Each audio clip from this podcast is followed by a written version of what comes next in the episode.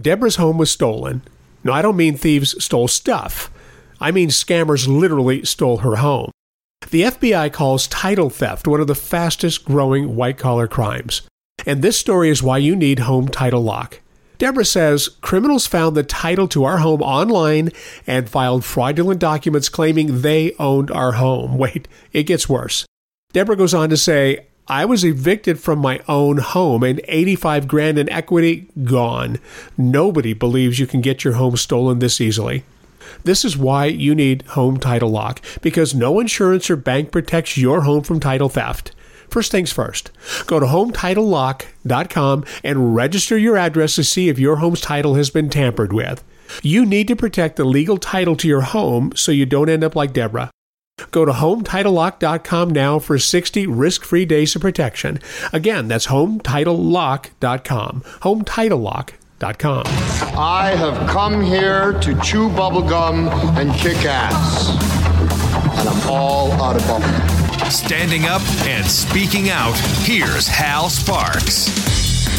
So, okay, can we start the show by stopping something? Can we start the show by letting everybody know that uh, there was never going to be a vote that allowed witnesses in the Republican from the Republican side in, in the Senate. It was not going to happen. Um, we have been put in an awkward situation with uh, this president and the ilk around him and the kind of shifting loyalties that go on within his circle to somehow buy into that's a good way to plan your day. And it frankly is not. Um, since John McCain died, as died with him, uh, was the the ability for any individual to buck this president. Period. End of story. There is no Democrat, uh, you know, that are, you know, that has control over the Senate floor enough to force people to face what they're going to. Uh, eh, there is no way they will convince these Republicans that somehow their legacy or something else matters more than whatever compromise someone has on them, or frankly, their genuine belief wait for it their genuine belief that what Donald Trump is doing is good for all the lip flapping and for all the, well, I think it's terrible, the tweeting, but I don't know if that's, you know, the kind of, you know, all of that. Um, I'm just going to land on the side of, I believe you based on who you vote for and what you uh, allow to happen in that regard. I, I'm just going to go there and especially with the Republicans, there is nothing that points to any evidence that I can see that any of these folks ever had a legitimate belief that even the ones that voted for witnesses there was there, I do not believe that they actually thought that vote would go through. So it was a safe null vote, which, uh, by the way, um, to any senators that ever hear this in the history of humankind from this point forward, none of us are impressed by. The one outstanding vote thing doesn't do us any good. I mean, and if, especially if you're voting present, forget it. So um, the idea that somehow they were going to save us is ridiculous. And we have found ourselves as Democrats in this zone of three or four times over the last couple of years, um, relying on on you know traditional Republicans in terms of like Robert Mueller, um, which I I have no reason. No, I'm just saying this is the the spectrum from the most reasonable, you know, where we're putting our faith in a in a lifelong Republican to say, to save us, to literally hoping John Bolton rides in on a horse and saves us, or or that Lev Parnas is being genuine, or that any of these folks will suddenly have a change of heart. Like it's an absurdity. Stop doing it. You're setting yourself up for failure. Just know going in, they're in the tank for this dude till the bitter end. And there's two reasons why they could be in the tank for him. One is they're protecting their seat. This is one you will hear most often that they are vulnerable Republicans and that they genuinely um, need Trump supporters to stay in office. And therefore, they are making a Machiavellian um, uh, calculation that guarantees they will maintain their seat and they'll, you know, maybe they can be the voice of reason, this whole like adult in the room stuff. Um, I call BS. I was never a big believer in this concept, but I do not believe it at all now. I believe that each one of these people, from Susan Collins to Mitt Romney, they all want what Trump wants. They may not like how he gets it, but they want what he is planning. They, you know, to, with with varying degrees, but with very little. Uh, um, there's, there's, they may whine about it, but in reality, that's what they're hoping ha- happens. That, that's really what I think is going on. Um, by the way, 773-763-9278 is our number. We're live on WCPT Radio. We're also streaming across Facebook and Twitter and uh, YouTube at infotainmentwars.com. Join us over there. Join in the conversation if you would like. Um, become a Patreon subscriber, patreon.com slash Hal Sparks. Support the show. Uh, did I do everything? Buy merch. There's a link below. All that stuff. I did it. Okay, good. Now, why would there never be any witnesses? Now, here's here's my opinion. The one upside of them never allowing witnesses is that Trump cannot claim exoneration in any normal room for the rest of his life. That even if he succeeds and gets reelected, and in his dotage as he's fading into the great beyond, uh, out of office, when he goes exonerated uh, in the middle of a room randomly, everyone will roll their eyes because you can't rig the jury guarantee you won't get convicted and then claim that it proves you're innocent. Period. End of story. So why though the timing though? What you know, what was it that you know, because some of them were hedging and they were thinking maybe we'll allow it, and may, you know, and I personally think, and I've mentioned this before, that the strategy should have been allow for witnesses, limit the scope of what they can say. Um, everybody's going to vote the way they vote they were going to vote before the the entire thing even started. And at the end, he can say, "Well, we had witnesses and we threw documents, and they still found me innocent." And end of story. That, but he's not doing that. They're not having witnesses. They're not allowing the documents. And uh, apparently, this is a very Alex anti Alex Jones uh, infotainment wars. We have the documents. Um, gay frogs. So, why the timing of it? Why um, why at least Lisa Murkowski? Because she could have been another safe vote, for example. Why why would she not at least go for the the the, the propaganda vote? Well, on the off chance that there they, there might have been somebody outside the vote whip that they couldn't count on, and we find out today, um, or late last night, technically, that um, uh, the I guess uh, a trove of documents have been ordered by a judge to be released. They're not going to make it into the Senate, but everybody else is going to get to see them. This is from uh, CNN Politics. Trump administration reveals it's blocking dozens of emails about Ukraine aid freeze, including the president's role. Department of Justice revealed in a court filing Friday that it has two dozen emails related to Donald Trump's involvement in the withholding of millions in security assistance to Ukraine. A disclosure that came just hours after the Senate voted against subpoenaing, addition, subpoenaing that's a fun word to say in a hurry, uh, additional documents and witnesses in Trump's impeachment trial, paving the way for his acquittal. The filing released near midnight Friday. What, what the, the, the timing? Who would have thought?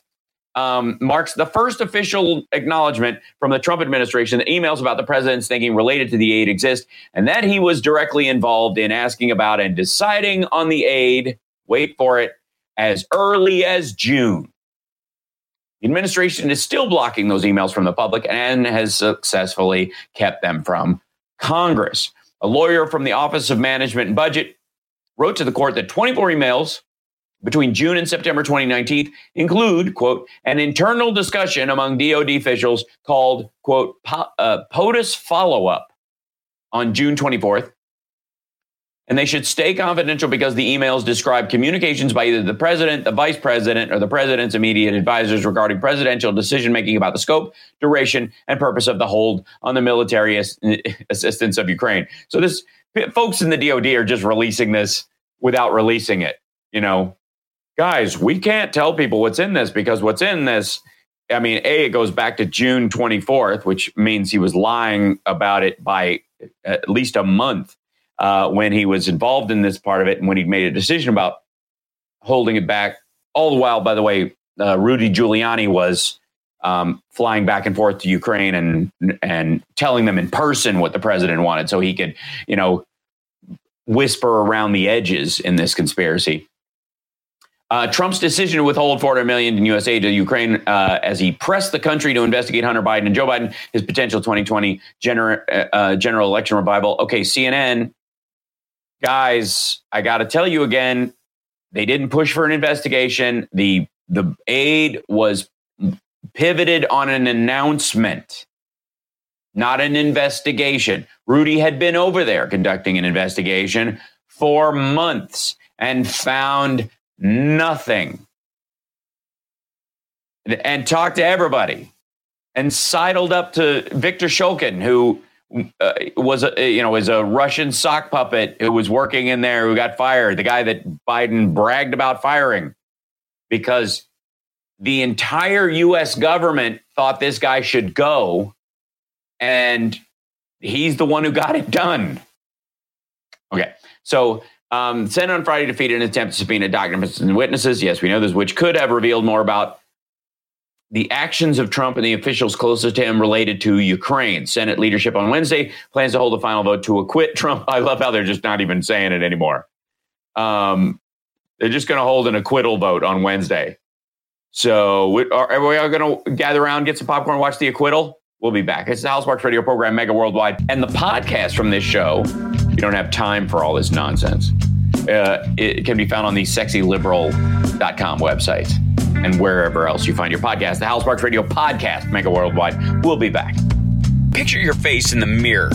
You see all those wrinkles around your eyes? How about crow's feet or large under eye bags? Well, imagine they're gone. And I'm not talking about some risky, expensive surgery, just gone in minutes.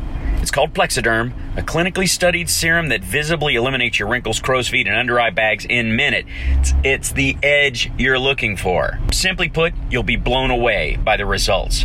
Plexiderm can give you the confidence you'll need to be yourself out at work or with friends. The best part is Plexiderm goes on clear so nobody knows you're using it, unless of course you tell them, which is sort of bragging. Go to tryplexiderm.com and use my code SEXYLIBERAL for 50% off plus an additional $10 off. That's right, 50% off plus an extra $10 off. This offer is also available by calling 1 800 685 1292 and mentioning code SEXYLIBERAL. Plexiderm is backed by a 30 day money back guarantee. Visit tryplexiderm.com today and use the code SEXYLIBERAL at checkout. That's tryplexiderm.com. Now let's get back to Hal Sparks' radio program, Mega Worldwide.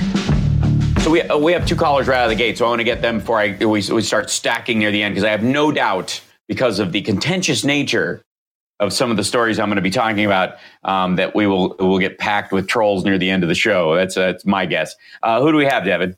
First, we have Dave on Glen Ellyn. Cool. Hey, Dave. Welcome. Hey, Hal. I just had a brief comment. I just wanted to make a general comment. I I think the Democratic Party needs to change the way that it goes about its business. I think that the way we're pushing back against people like Trump and McConnell is not working in certain segments of our society. Um, Okay. Trump's bully. Um, you can't fight clean with somebody like that. I know from personal experience in my life that a person like that, it's just not working. And I just wondered what you thought. Um, well, here's the thing. I my sta- my strategy has always been when dealing with uh, Trump or some of the hardcores that are around him when you're discussing them in public is to be aware of the people that you are talking to that is just past them.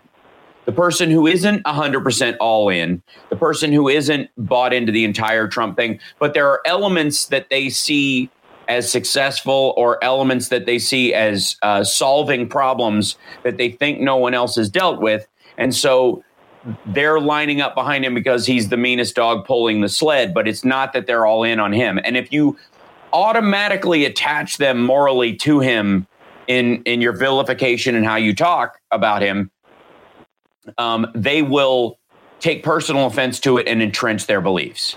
There was a big study I'm not, that I'm not so much talking about um, Trump supporters as I am Trump himself and the way that you would present yourself in like a um, maybe not an argument, but a discussion or a debate with him. You have to be forceful and strong and push back. I, I just Yeah, no, no, I, I agree. I mean, you can't uh, like I don't I don't think most are uh, you know are playing kind of the ropes with him much these days. Um, you know anymore. I mean, there certainly was the strategy in the beginning. I think there's I think the normalcy factor happens more in media with Donald Trump in that they present what he's doing as normal and as if it's in line with past norms which is the you know it, it, that's the in an attempt to seem balanced in their you know and to their readers which is a very difficult line to walk. I don't envy them for that. I do think as you know uh, most of if not all of the democrats who are running for president for example push back very hard about him have talked distinctly about um, his failures as a leader as uh, his moral failures his uh, weakness of character, all that kind of stuff. And I, I think the big lesson is mockery. I think you have to mock this man, um, make fun of him, and hold on to your sense of humor.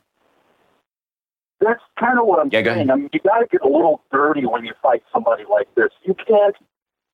You Well, I know, don't. I wouldn't call that. I wouldn't call that dirty. I would just. Uh, yeah. I would just say, uh, especially if you keep your humor about you. Um, that's that's the way you stay out of the dirt. Just tossing um, expletives and vitriol won't solve it. Um, but but yeah, uh, like you have to. You know, this is a game of, of yard snaps to some degree, and there are uh, what you do is you hold firm about say comedy in the Senate and behavior on the House floor, for example.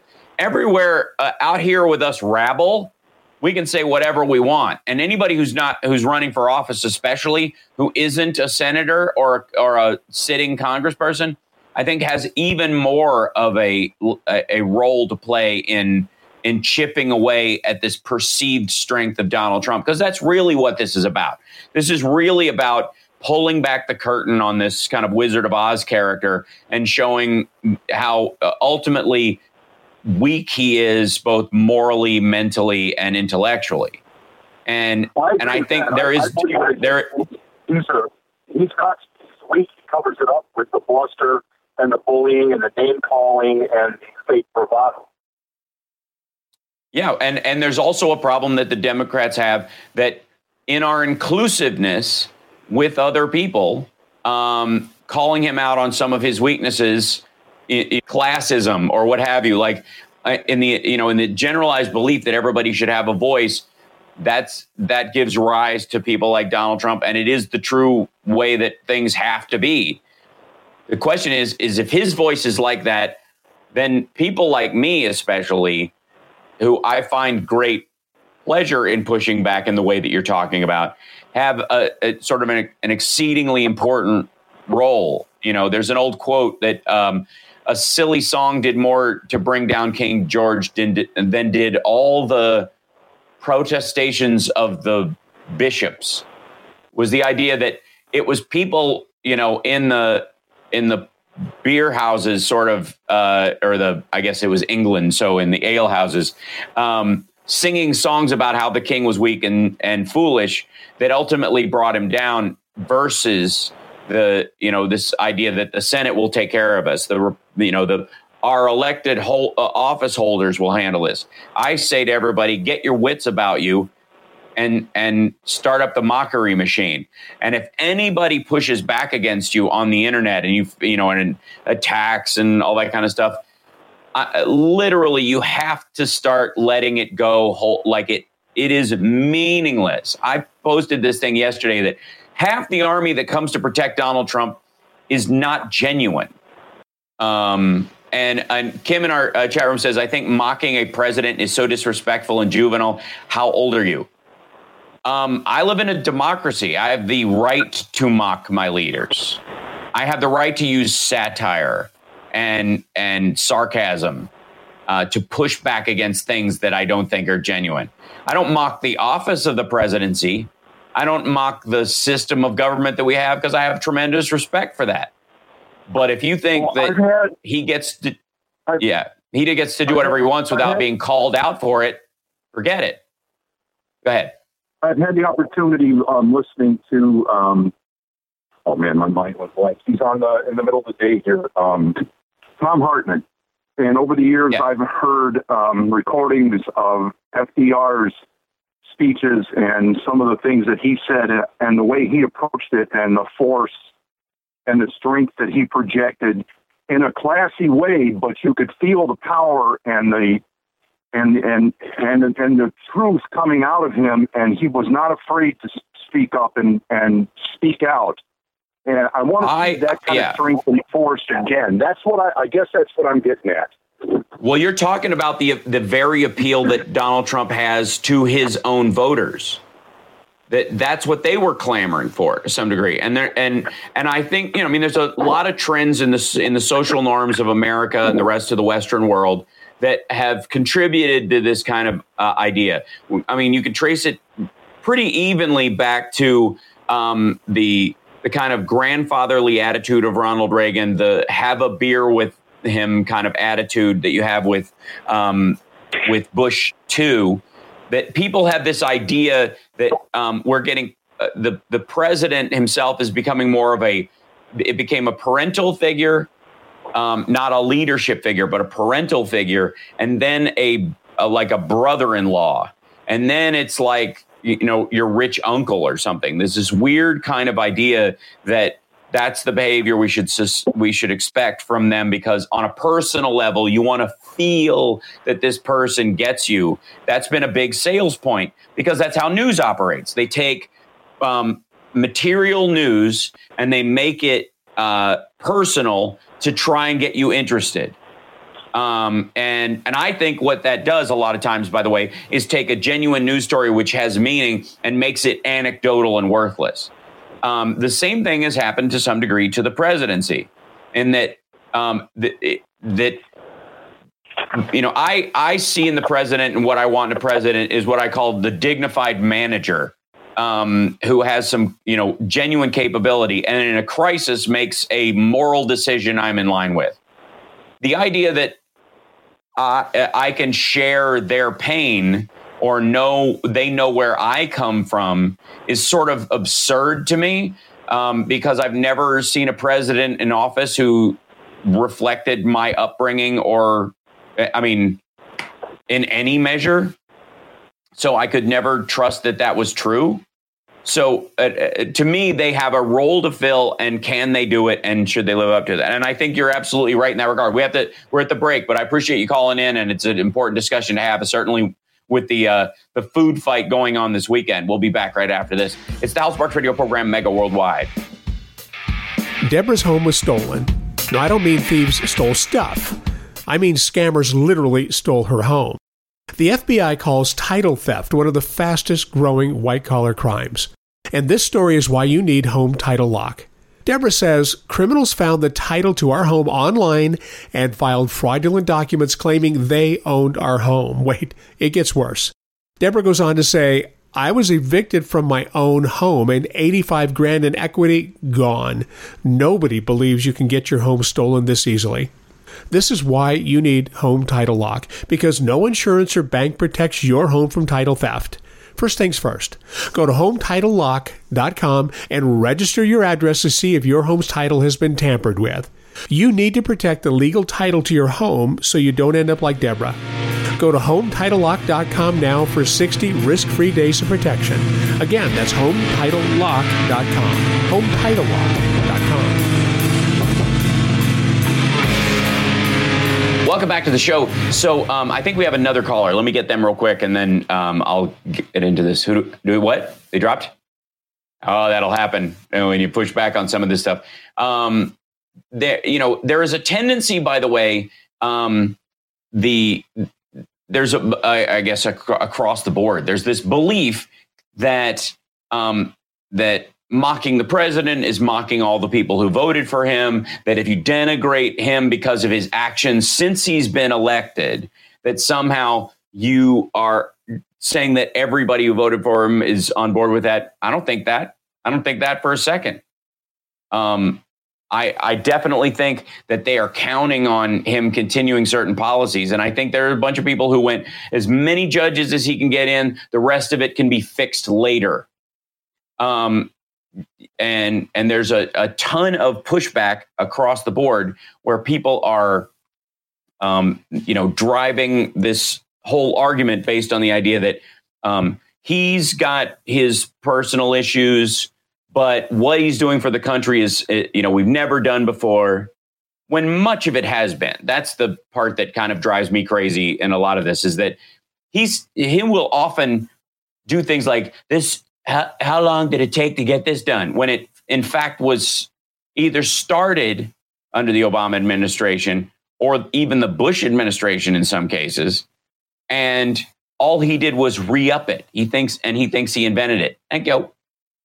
um, so that's the, you know, that's the running thing with this is that if you're going to say he's making America great again and you're 100% behind him and all that kind of stuff, you have every right to do so. But understand that a good portion of what uh, of the successes he claims are things that were already in place. All of the wall he has quote unquote built in this time uh, have been um, are simply refurbished parts of the wall the new design that they put together started falling over because they didn't put a, a functional drainage system into it. Now they're going to have to put storm drains on Trump's wall, his his chosen form, is slat fence, so that uh, at the base of them that will have to be open for months out of the year. Uh, and this is this is why you uh, and you know voted for a construction magnate. Why you voted for somebody who could you know a builder, a, you know a, a billionaire who made his money building great things. Right, that's the theory. And the design he settled on out of the four that they have started to put in place as replacement for a bunch of the slat, you know, the slat fence he's putting in is re- to replace old parts of the wall that were already there, don't have drainage ventilation, and are falling over. If you guys didn't see the the pictures uh, that were all over social media this week of of the wall leaning. Um. So there you go. Let's see, and uh, yeah, a lot of people actually saw that this week. Um, uh, and so the overall, there's there's no shortage of news going on. Life continues, and this has been my kind of argument for why I think the normalcy vote has more weight than people think it does. in in that life doesn't need any help being difficult. Um, and there will always be national security challenges, environmental challenges, um, tectonic plates moving, floods, hurricanes, tornadoes, um, illnesses like the coronavirus, those kind of things. Life is full of enough of those without creating your uh, your your own version of the problems. And Trump's kind of ongoing tweeting and and this desire to kind of start fights where there need be none is an integral part of that. Now, um, one of the in our in our in our chat room, someone uh, did point out alleged billionaire. This is true. Um, now, there's uh, beyond the thing that came up um, this week, the the Trump administration during the impeachment trial, while all eyes have been on that. Um, one of the things that um, Trump did this week was he made it um, legal. He he lifted the U.S. restrictions on landmines again, for example. Um, something no one was clamoring for, and one of the areas where they said it, it was a you know obviously a reversal of an Obama policy. Um, people had been trying for ages to get rid of landmines, um, get basically get us out of the mass produced IED business.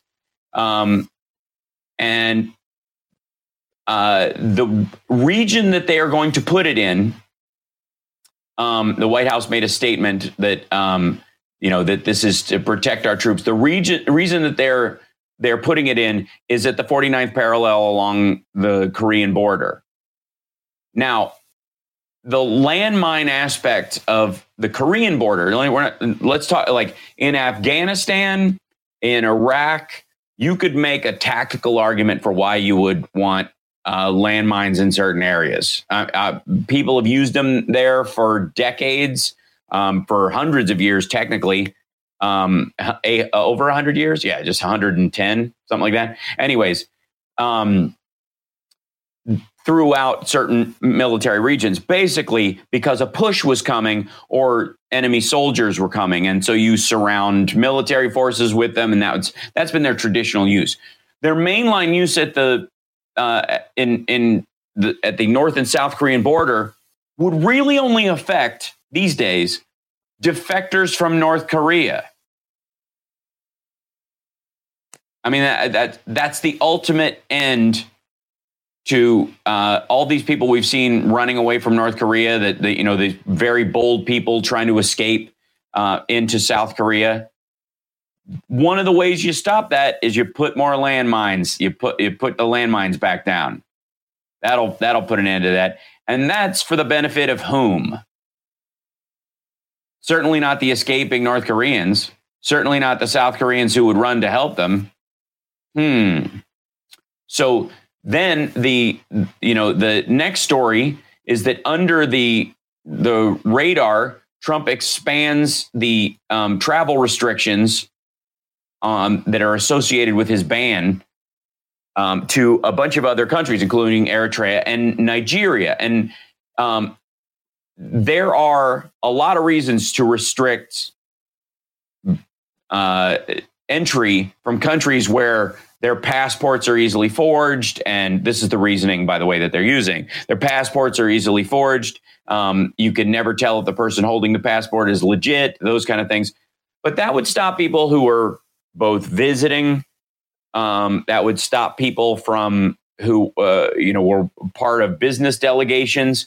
That would be a blanket ban on everybody from that country because you just can't tell who's who based on the legitimacy of their passports. But it's not. It's only applying to people who uh, intend on being long term residents, which just makes it feel like a racist broom.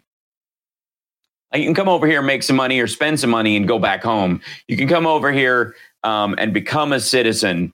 But if you're eh, but if you're seeking a long term visa, you're just hanging out. We think you're a crook. Beat it. That's what that is, and it's applying to a bunch of different countries.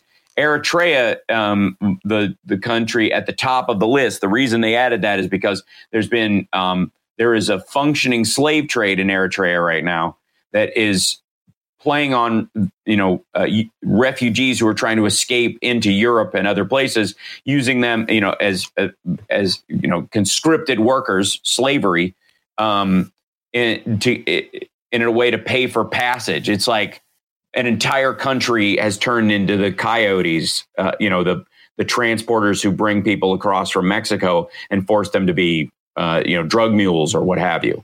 There's, I mean, but all this stuff, you know, seeded in this is this idea that you know these these are things that the average Trump voter might want, and definitely stuff that the Senate Republicans would like to see happen, but they want to have their cake and eat it too. They get to pretend that they don't want landmines reintroduced. They can pretend that they don't want to limit immigration from uh, specifically the largest black country in the world. Um, they can pretend they don't want that um, while going, well, I don't dis- I don't agree with how he the behavior, and I wish he'd stop tweeting that kind of pushback. And then ultimately, you find that they're okay with these things as they go through. So there you go. Um, that in and of itself has been going on under this whole arc of um, and and the coronavirus as well. By the way, uh, the death toll has doubled in the last 24 hours. I think it's 256 now if the number is to be believed, that's always an issue. Um, the infection rate is arcing higher and faster than SARS is. Um, the question is, will we have a version of herd immunity with this disease, or will we not? Um, that's what we have with the flu. Um, that's what slows it down over time. So, in terms of its danger level, um, wash your hands, clean common surfaces, sneeze into your elbow, uh, and and I recommend limiting your travel to any country that has has an outbreak of it going on, which I don't think you have much of a choice right now because of the State Department. I think is limiting uh, travel um, to and from China right now. I was supposed to be there, a little inside baseball. I was supposed to be in China about a month and a half ago, but we had a, a like travel snafu and and couldn't arrange the shoot. So uh, lucky me. Honestly, um, we got to take a break. We'll be back right after this. 773 763 9278 is our number.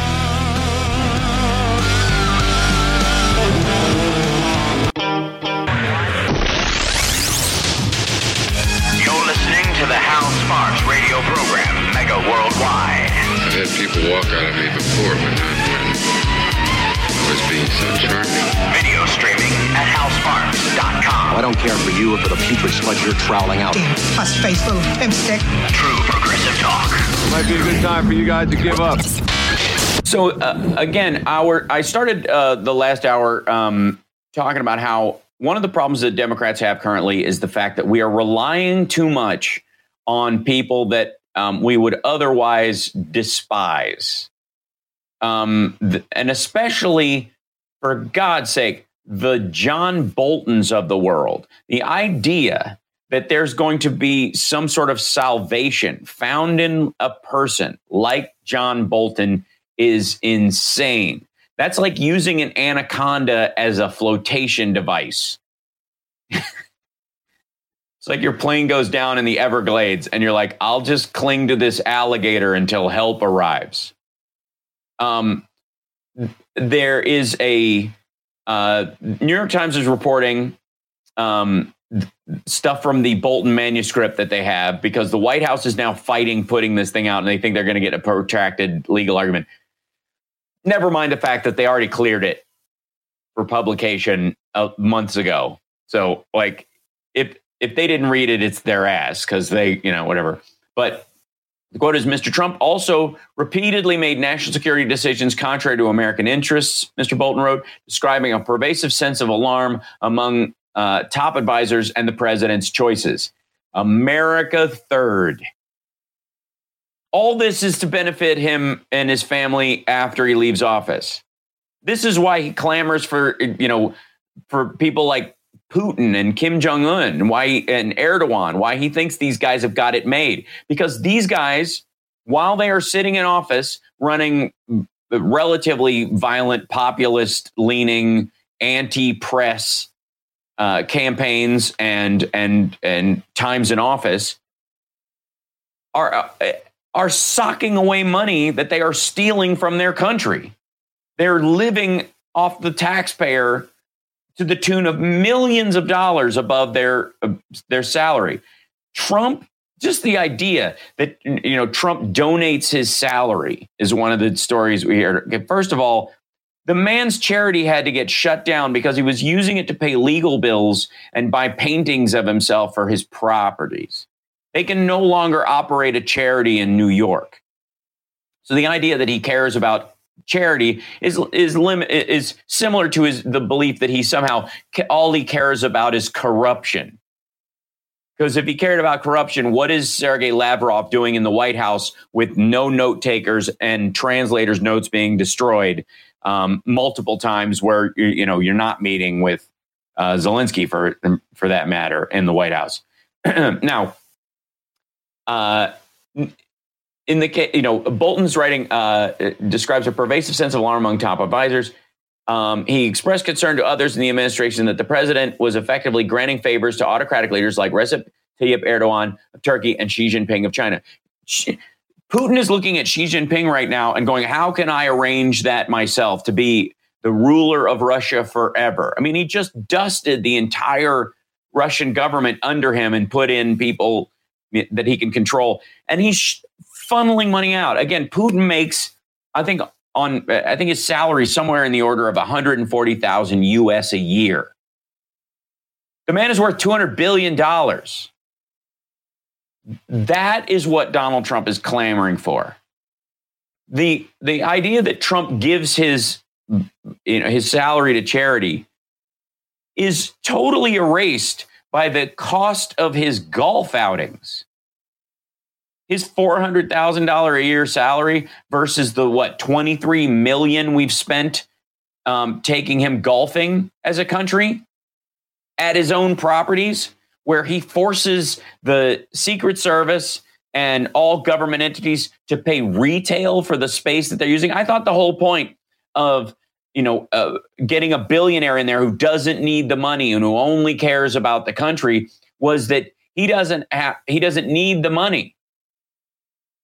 Well, then why would why wouldn't he charge the Secret Service, the people who are there to save his life, the same rates they could get on Expedia. Why charge them top dollar?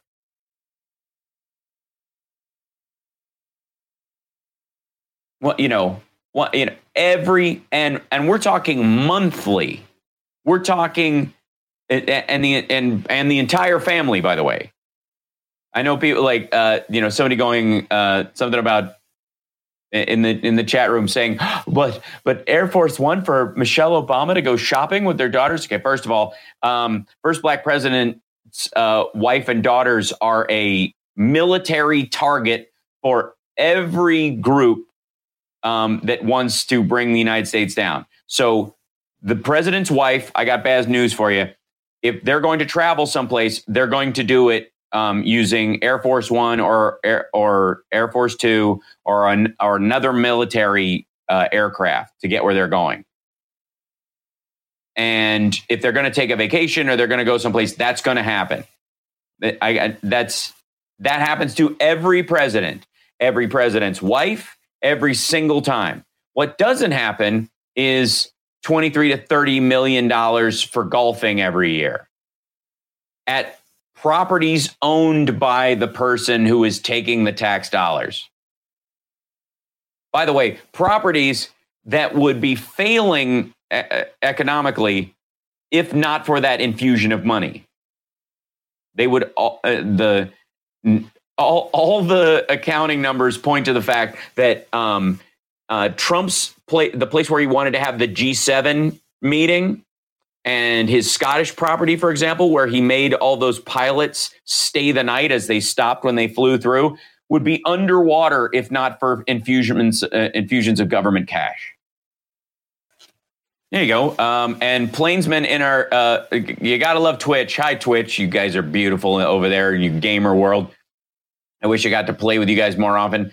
Um, from FactCheck, the first lady, her mother and chil- uh, her mother and children. This is uh, Michelle Obama did stay in Europe for a private vacation after the president completed an overseas, uh, trip on official business. They were, I guess, brought back later in Air Force One. However, no tax, taxpayer money was used for the family's personal expenses. Um, and so John Hawkins' idea that it's fine for Donald Trump to go on golfing trips if the Obamas could just take a plane and go shopping in France for a day. That's not what happened. That's a that's not true. And the idea is doing it once for a day compared to um, literally funding your own properties with taxpayer money repeatedly when you do not have to. You can stay in the White House. Uh, Bush Jr. didn't charge people to stay on his ranch, insofar as I know. They set up uh, like a holding facility for the for the Secret Service people that were there and the like, but he wasn't charging them rent at the highest level in the you know in in three counties. So, um, anyways, that is um, that's that's your closer for you. That's that's Donald Trump putting America first.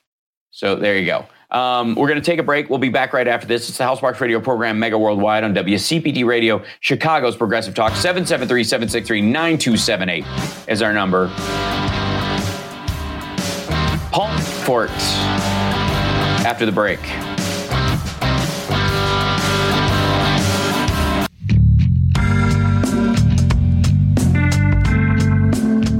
Now let's get back with Hal Sparks' radio program, Mega Worldwide. Um, I don't. I don't think we have any callers, do we, Devin? I forgot to check with you before um, that, but oh, oh, oh, okay, gotcha. All right, well, let's grab one real quick. Um, First, um, we have then I wanna Steve from the about Gold Coast. Golden. Oh, hey, Steve. Welcome, Oh, Steve. Good to hear from you. Yeah, thank you for taking my call. Kudos from Iowa. Well, there's, there's a reason why nobody lives here. Heaven knows why we're having a caucus here. So, but that's Oh, right. Gotcha. Oh, you're calling from that's uh, you're calling from the hang, hamburger phone in Iowa. Gotcha. Good to know. But uh, ahead. Uh, but beyond that, I mean, in response to the previous caller, uh, I mean, exactly where are we winning? You know, we were promised all of these wins. Uh, on the international front, I mean, are we better off in terms of uh, our stance with Korea, North Korea? Certainly not. I mean, we had a functional agreement with Iran. Instead, we're a, almost a de facto war point with the, with the Iranians. Um, where are we winning on, on that front? That's that's supposed to be the realm of the president. That's supposed to be his territory, not not that of Congress or, or the Supreme Court. This is where he's supposed to shine. So where are we shining in terms of the international community as compared to where we were under President Obama? And beyond that, as you rightfully point out, I mean, you know, for a party that constantly yelled about deficits and the national debt, I mean, this is a booming economy. Why in heaven's name do we have a national debt and, and a deficit, the kinds of which we are seeing today? I mean, if that's the case, and, and that means that for the for the foreseeable future, we will always have a huge national deficit and that because you'll never be able to pay it off because it's going to be high when economic times aren't very good, and it's going to be just as bad, if not worse, when in boom times because that's where we are according to all of the economic metrics of the day. So Right. Well, there's definitely there's definitely part of the the, the rolling debt idea um, has been you know part of uh, sort of the American business model for a very long time, and it's no surprise that it kind of snuck into government the same way in that you you're obviously a back in the day when like house mortgages shi shifted to the point where um, you could get a lot more house if you just paid the house over a longer period of time.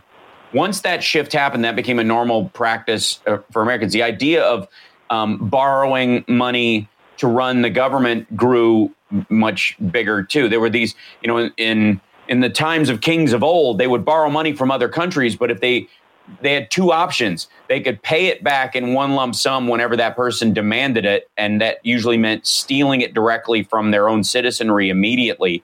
Um, or they could kill the other king and pretend it didn't exist, which is sort of what they're trying with borrowing from the Social Security uh, Trust Fund. Um, but I do believe, I do believe as an economy we can pay down that debt um, over time, but we need a like you have to deal with it in many ways the way you deal with long-term climate solutions versus the short-term ones there are short-term ones where you can buy back certain bonds that, that where the yield is too high and and the interest rate will you know cost more over time basically uh, in a way refinancing some of the debt and then you, you know you yeah, can you, you can restructure the debt absolutely, Uh, except not, Right. and and set, setting aside the validity of the argument, I think it's a valid one. You know, it's it's an act of hypocrisy on the part of the right who, claims that you know this is untenable. You know, they're not talking about uh, you know your solution. no they don't care anymore. They anymore always claimed, yeah, well, they have, they've claimed that when, when a Democrat is conveniently in office and, and Democrats are in the House and the, in the Senate in the majority, then it's a huge problem. It's an unsustainable, uh, you know, paradigm, and you know we've got to do something about it. It's going to bring down our country, you know, which is a lot of nonsense. But you know, when a re- Republican is in office, then you know we, just need to forget about it. And, and also, and and to segue, uh, you know, Donald Trump, you know, uh, his Republican advisors, you know, he, he had to face the fact last year, you know, we need to sort of turn turn off the spigot, you know, sort of end this liquidity, uh, this huge influx of liquidity that we were generating into the system in order to prop up the economy after the collapse of 2008. And as soon as that happened, yeah, you saw a slowdown.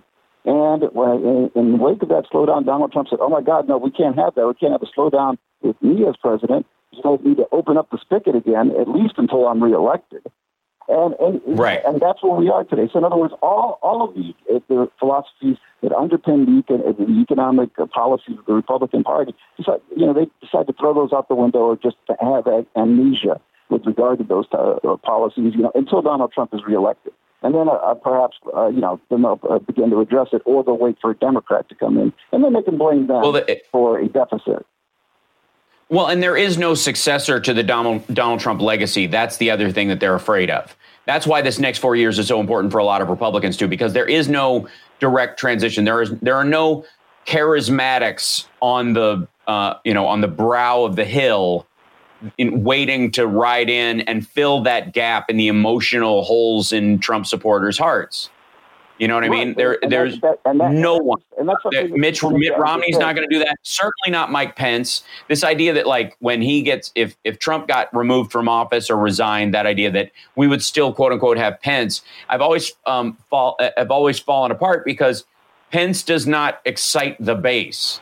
Never will. Right. He'll serve a purpose. But he's even less interesting than you know any number of uh, you know pick pick your milk toast politician.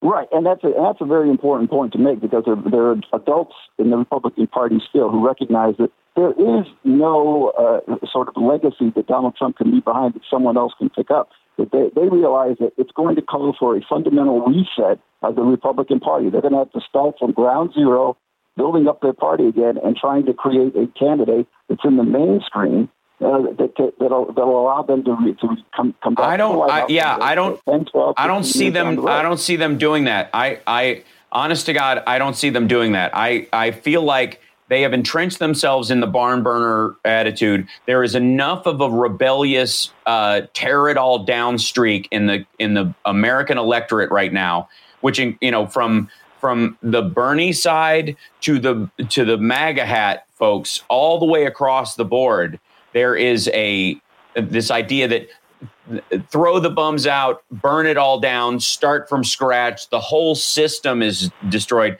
And, and I, I believe that's a cartoonish way of looking at things and, and fundamentally immature.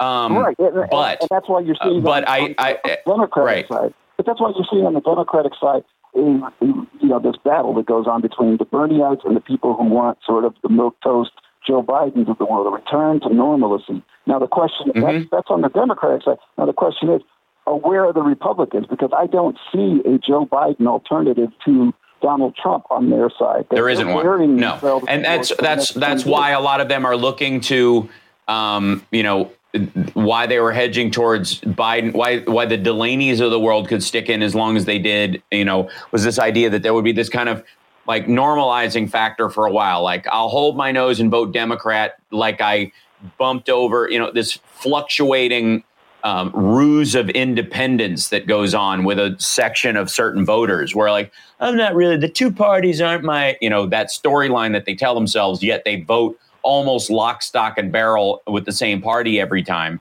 while while you know undergoing that the illusion of independence. There there is absolutely a part a, a group of those um, that went from being Obama voters to being Trump voters and will go back to somebody else if they feel like the, the ship won't capsize. That that's what they're looking for. And and that's a and that you're going to see a lot of you're going to see a lot of persuasion factor on that group because here's the difference between that group and the rest of the independents or non-voting crowd out there or even the youth vote for that matter is that they're inconsistent but they consistently vote. That right. group, and, and, that corded independent crowd, is the is is sort of the the the strongest, I guess, uh, challenge. I'll, I'll be generous to electoral strength by either party. Um, is there sort of vacillation on this? And keep in mind that you know it, it's also a function of, of where you stand relative to popularity and approval ratings. I mean, Donald Trump is about 42, 41 percent in terms of overall approval rating in this country. And he just squeaked by with 77,000 votes across three states that gave him the, the, the, election in 2016. And since then, he has lost a significant amount of support. So you cannot, you know, yeah. in a booming economy no. like this, your, your numbers should be well into the 50s, if not. That's what I said last week, Steve. That's I said that on Twitter. Oh, I was like, was "Do you know how awful you have to be as a human being to have a stock market like this and and have the uh, disapproval numbers that he has?"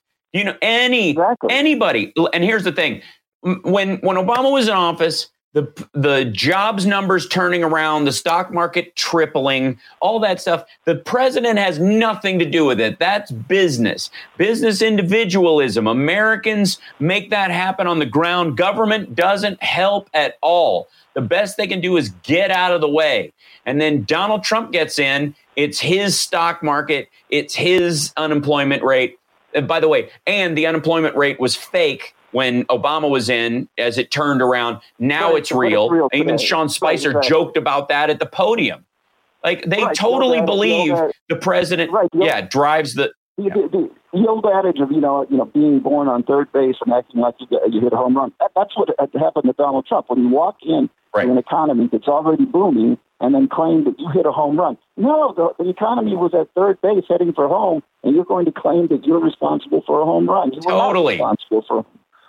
Right? and the arc of it has been going up like look at look at the economic arc look at the unemployment numbers uh, all of it is all but steady even post 2008 and there's a huge Right.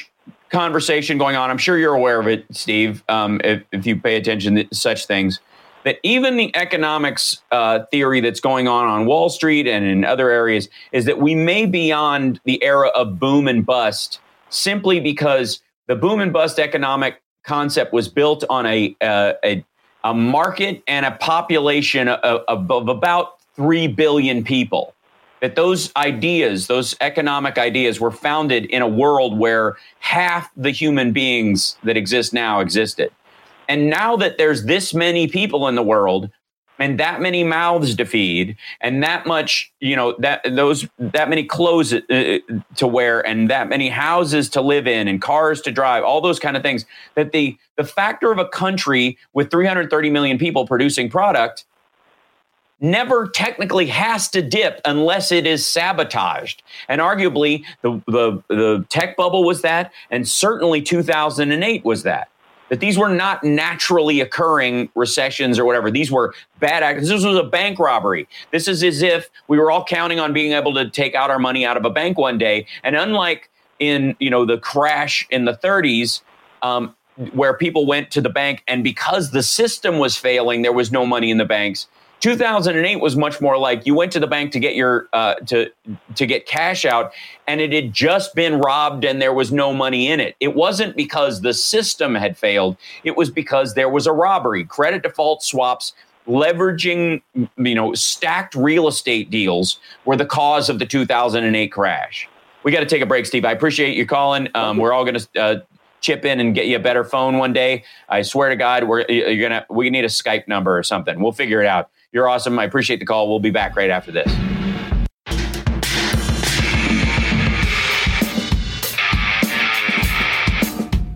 Welcome back to the Hal Sparks radio program, Mega Worldwide. It's now time for the happy ending. Yay! Hi, everybody. This is 378 people in the chat room uh, operating around. Give it a thumbs up, folks. Uh, and if you don't, if you hate me and hate everything I say, give me a thumbs down too, because engagement counts no matter which direction. So even the thumbs downs help me. Matter of fact, right now, if you haven't given me a thumbs down and you want to, give me a thumbs down. If in fact um, you uh, you wish uh, you could not wear pants on uh, the bus when when you're riding around the city, just so I know from the thumbs down who you are. Um, okay, so uh, we got two more callers. Let's grab them uh, by the end of the hour. Uh, it's been caller heavy today, and it's kind of nice. Who do we have, Devin? First, we have Ed out in Aurora. Cool. Hey, Ed. Welcome. Go ahead.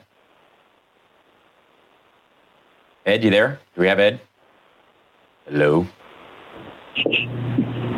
Wilbur. Ed, are you there? I hear you. I hear somebody. Is he on hold? Is he waiting? Is he? Okay, hold- we'll put Ed back on hold, and we'll take whoever else was after Ed, and see if we'll we'll get back to you, Ed. All right, next You're we have this delay. Yeah, Jeremy out in New Jersey. cool. Hey, Jeremy. Hi. Hi. Go ahead. Hi. Uh, did, Hello. Uh, did you hear? Did you hear that, that Donald Trump's car was destroyed? Sorry, say that again. Did you hear that Donald Trump's car was destroyed? His what was destroyed? Donald Trump's star. His star was destroyed. Yeah, Donald Trump's star was destroyed on the Hollywood Walk of Fame. Oh yeah, people. Uh, it, uh, they've had that happen a couple of times. Yeah. Yeah, they replaced it and then they moved it. Yes, I heard that. That was uh, like a year ago. Oh. And, and but what's your thoughts on it? You have thoughts on that? Other than no, I, no, I just, I just wanted, just wanted to tell you that. okay, appreciate it. Thank you. All right, thanks for the call. We'll try and get Ed back on. Um, Ed, are you there? Do we have Ed? Oh, okay, we lost Ed. Sorry, the ghost of Ed. So sad. All right, well that's all right. Um, so, and uh, in the post show, we're going to be talking about a bunch of stuff. I have a correction to make already in one episode. I don't, you know, some shows will go back later and make corrections. You know, Rachel's pretty good at it, I think. Um, I've even seen the Young Turks do it in a video they don't post. They just let sit and don't tweet out. You know, the, if they make a mistake, they'll they'll apologize and then bury the video under a thousand other videos and not draw any attention to it. Um, not me. No, even in the very same show, if I make a mistake, I'll try and do my best to correct it.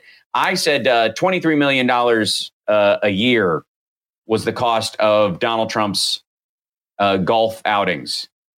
Uh, I'm, I'm, I'm off by a factor of 10.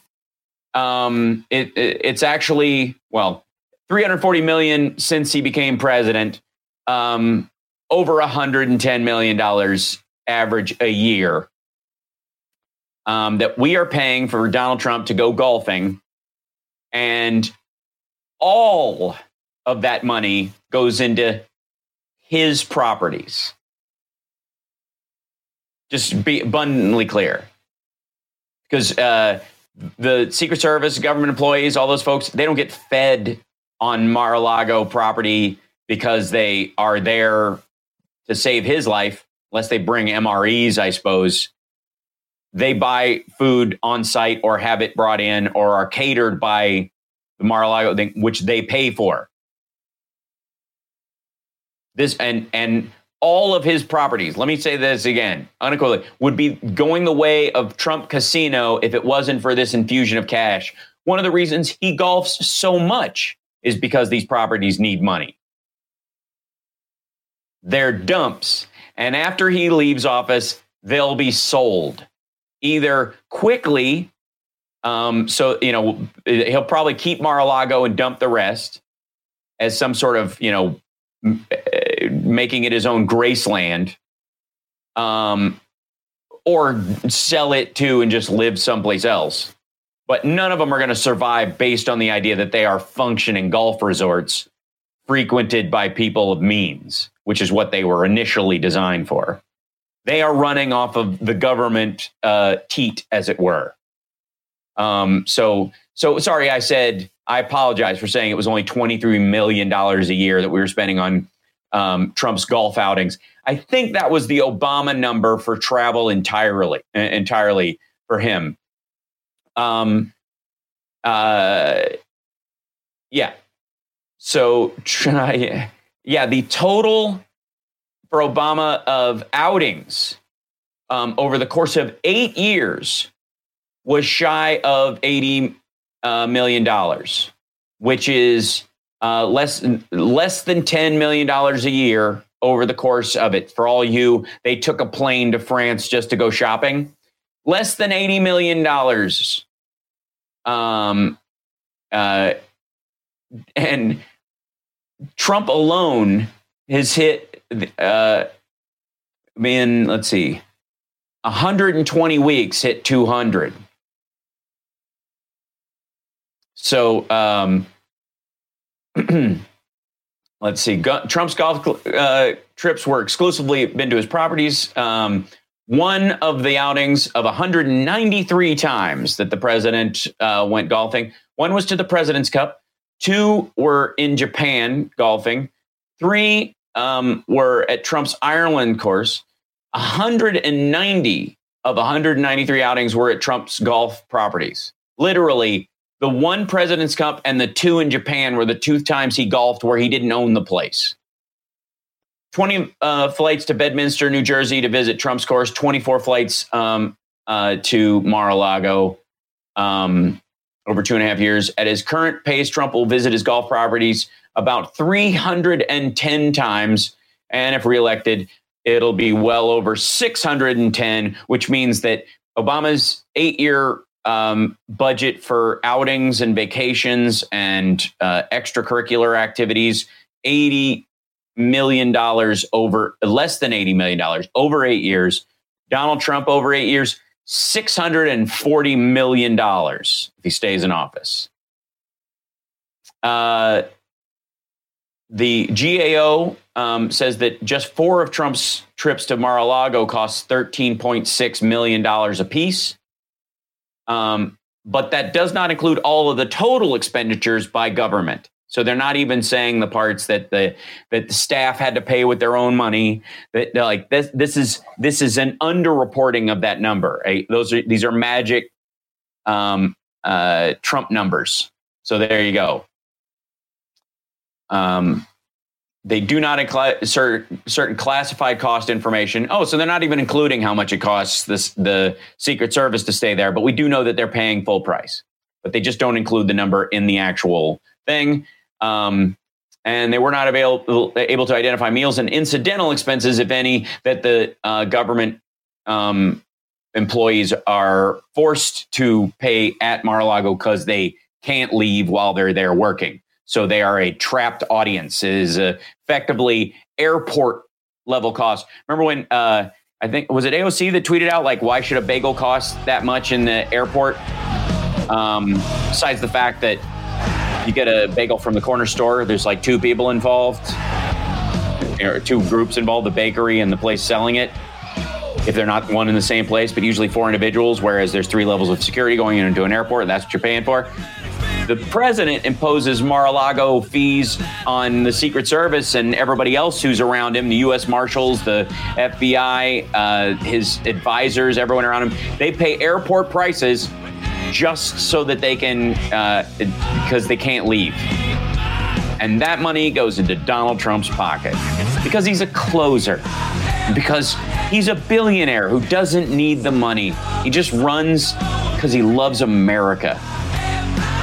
You want more of that sarcasm, there'll be a post show. Hang out afterwards. If not, stick, stay tuned for Dick K or go to infotainmentwars.com and listen to the show. Don't forget to support the show by becoming a Patreon subscriber. Greatly appreciate that. And I will see you guys, especially the Patreon subscribers, on for special meet and greet stuff on the sexy liberal shows. If you're you can't just subscribe for the month you're going. You have to be a subscriber. It's a, it, otherwise they get mad at me. Um, but we'll talk about that in the post show. Take care. We'll see you guys next week after the acquittal